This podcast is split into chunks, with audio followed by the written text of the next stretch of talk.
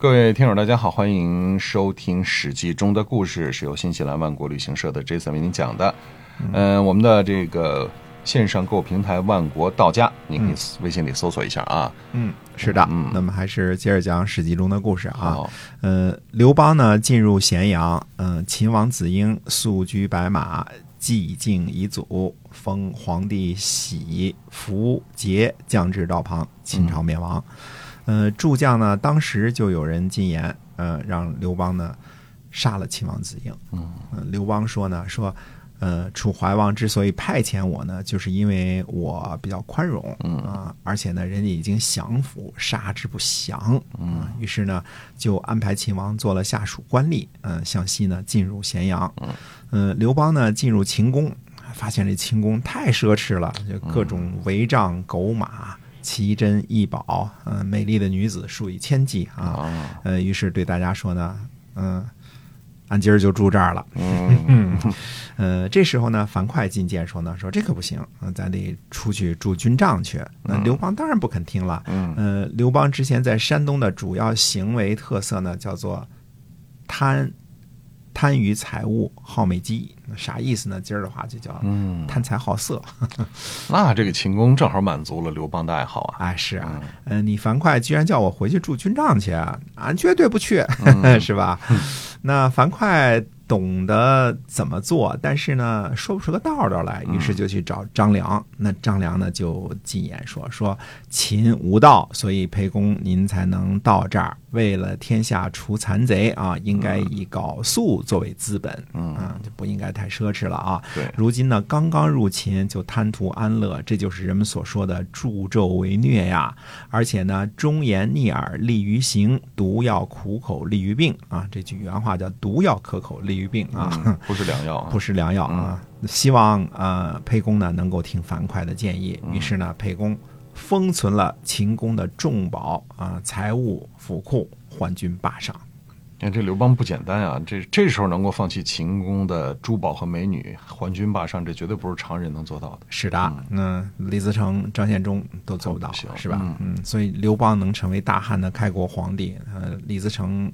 张献忠最多也就是流寇，哎，那水平差着等级呢。对，刘邦呢封存公室府库之后呢，就召集县里的父老豪杰说呢，说诸位父老让秦的严苛法律祸害久了，诽谤的人灭族，私下偶语的人弃市啊。我与诸侯约定呢，先入关者王之，所以我理应被封为关中王。现在呢，和诸位父老约定啊，一共只有三章法律。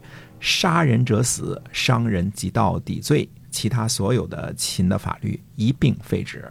啊，这就是著名的约法三章啊！哎，是的，嗯，约法三章可是个太著名的措施了啊！杀人者死，伤人及盗抵罪啊，这就是伤害别人抵罪，嗯，盗取别人的财物抵罪。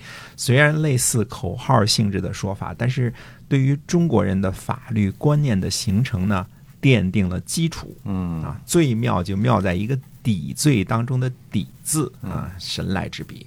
呃，这里呢阐述了法律上的一个最基本的概念，也就是深谙人性的一个概念啊，叫做对等赔偿原则，或者叫做平等复仇原则。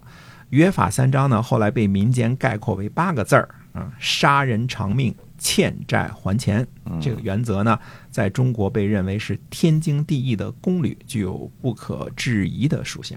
对，确实，直到现在，这个杀人偿命、欠债还钱的思想，依然是被中国人广泛接受的，这是天理啊！哎。嗯，我们大家都熟知啊。那伊朗呢，曾经出土过一块呢黑色的玄武岩啊，上面刻着著名的《汉谟拉比法典》。嗯，汉谟拉比呢是古巴比伦王朝的一位国王啊，大约是公元前一七九二年至公元前一七五零年在位。汉谟拉比里边最为人耳聋耳熟能详的一条律文呢，叫做“以眼还眼，以牙还牙”。啊，英文呢说。Eye for eye, tooth for tooth，啊，可见人类呢从古至今，从东方到西方都普遍认可这个原则。对，啊，顺便说一句啊，这块黑色的玄武岩呢，藏于巴黎的卢浮宫啊。哪天诸位跟着万国的旅游团去欧洲旅游，嗯，一定要去见识一下卢浮宫的镇馆之宝。镇馆之宝啊。因为这个原则它是符合人性，所以才会被广泛接受，是吧？没错，嗯，一个人类呢是不应该去伤害另外一个人类的啊，否则呢就应该受到对等的惩罚。嗯，呃，当然，专家说了，说当时古巴比伦国呢只是对于自由人之间适用于这条法律啊，如果是自由人对于普通人或者是奴隶犯罪呢，则不会受到对等的惩罚。不过呢，即使是在自由人之间的法律呢，那也是相当伟大的啊，这事儿不必太斤斤计较啊。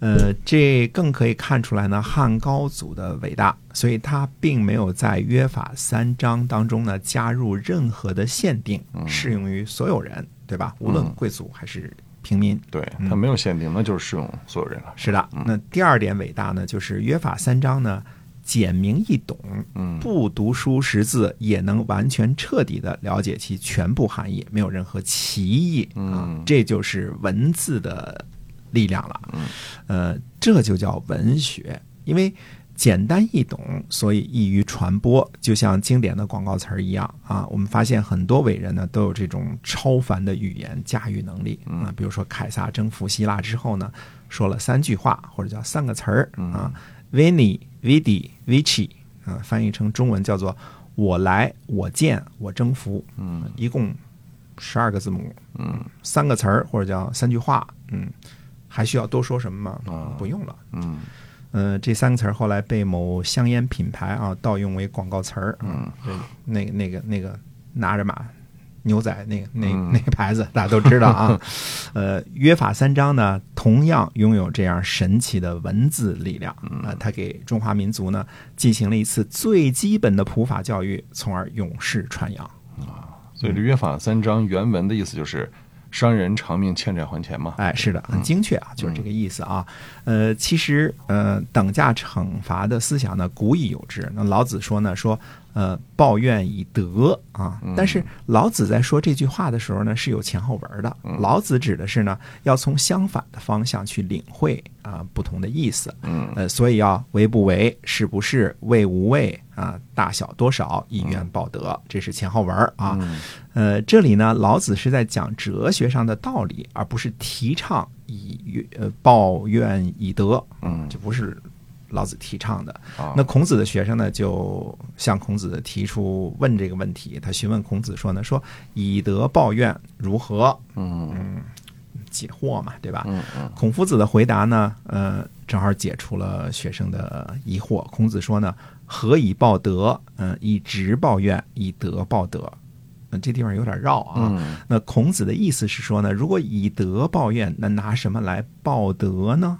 嗯，如果，所以，所以应该怎么样呢？应该以德报德，以直报怨。那孔夫子的意思是说呢，应该怎样对待怨恨就怎样对待。嗯但是孔夫子的话呢，也没有像刘邦的话这样呢，在世俗层面啊，把这个话说的如此明白易懂啊嗯。所以以直报怨就是怎么来怎么报回去，嗯，嗯而应该以德报德，不应该以德报怨，这是孔夫子的意思啊。啊嗯，毕竟呢，读得懂《论语》的人不多，嗯可是人人都能听得懂约法三章。嗯我们在这儿说啊，杀人者死，伤人即到底罪，对吧？嗯即便是用现代文说，大家也都听得懂。对对吧没错嗯啊。那这个刘邦有这个权利，就把他给定位法律了，是吧？哎，说是法律呢有些不妥啊这是个临时政令的性质而已。嗯，非常可惜啊。呃，约法三章呢，纯粹变成了一句政治口号啊、嗯为刘邦呢树立了宽厚仁爱的形象。其实呢，汉朝继承了绝大多数秦的法律，嗯只是废除了随便判人无期徒刑和随便轻徭的那一小部分而已，其他的呢全面继承。那是不是那个是汉朝开国之后的事儿？刘邦时期还没有啊？呃，不是，嗯、楚汉战争时期啊，我们看到大部分的记录是战争，嗯。但是别忘了啊，在后方替刘邦管理着三秦和四川的人是萧何，嗯。呃，可以肯定呢，萧何那时候就已经开始继承秦的法律和政令了，呃，否则呢，萧何不可能支撑得起楚汉战争当中巨大的人力物力的消耗，因为世俗生活啊日益多样化和复杂化，单是凭着约法三章是无法治理天下的，呃，更不用说支持战争了。呃，不过呢，约法三章无论在当时还是在后世，都有着光辉伟岸和不可磨灭的这个定位。嗯啊对，呃，约法三章呢，只是刘邦告知父老和豪杰的第一件事儿。呃，刘邦接着还有话说。嗯，好，请您持续关注我们的节目。我们今天节目到这儿，跟您说再见，我们下期再会。再会。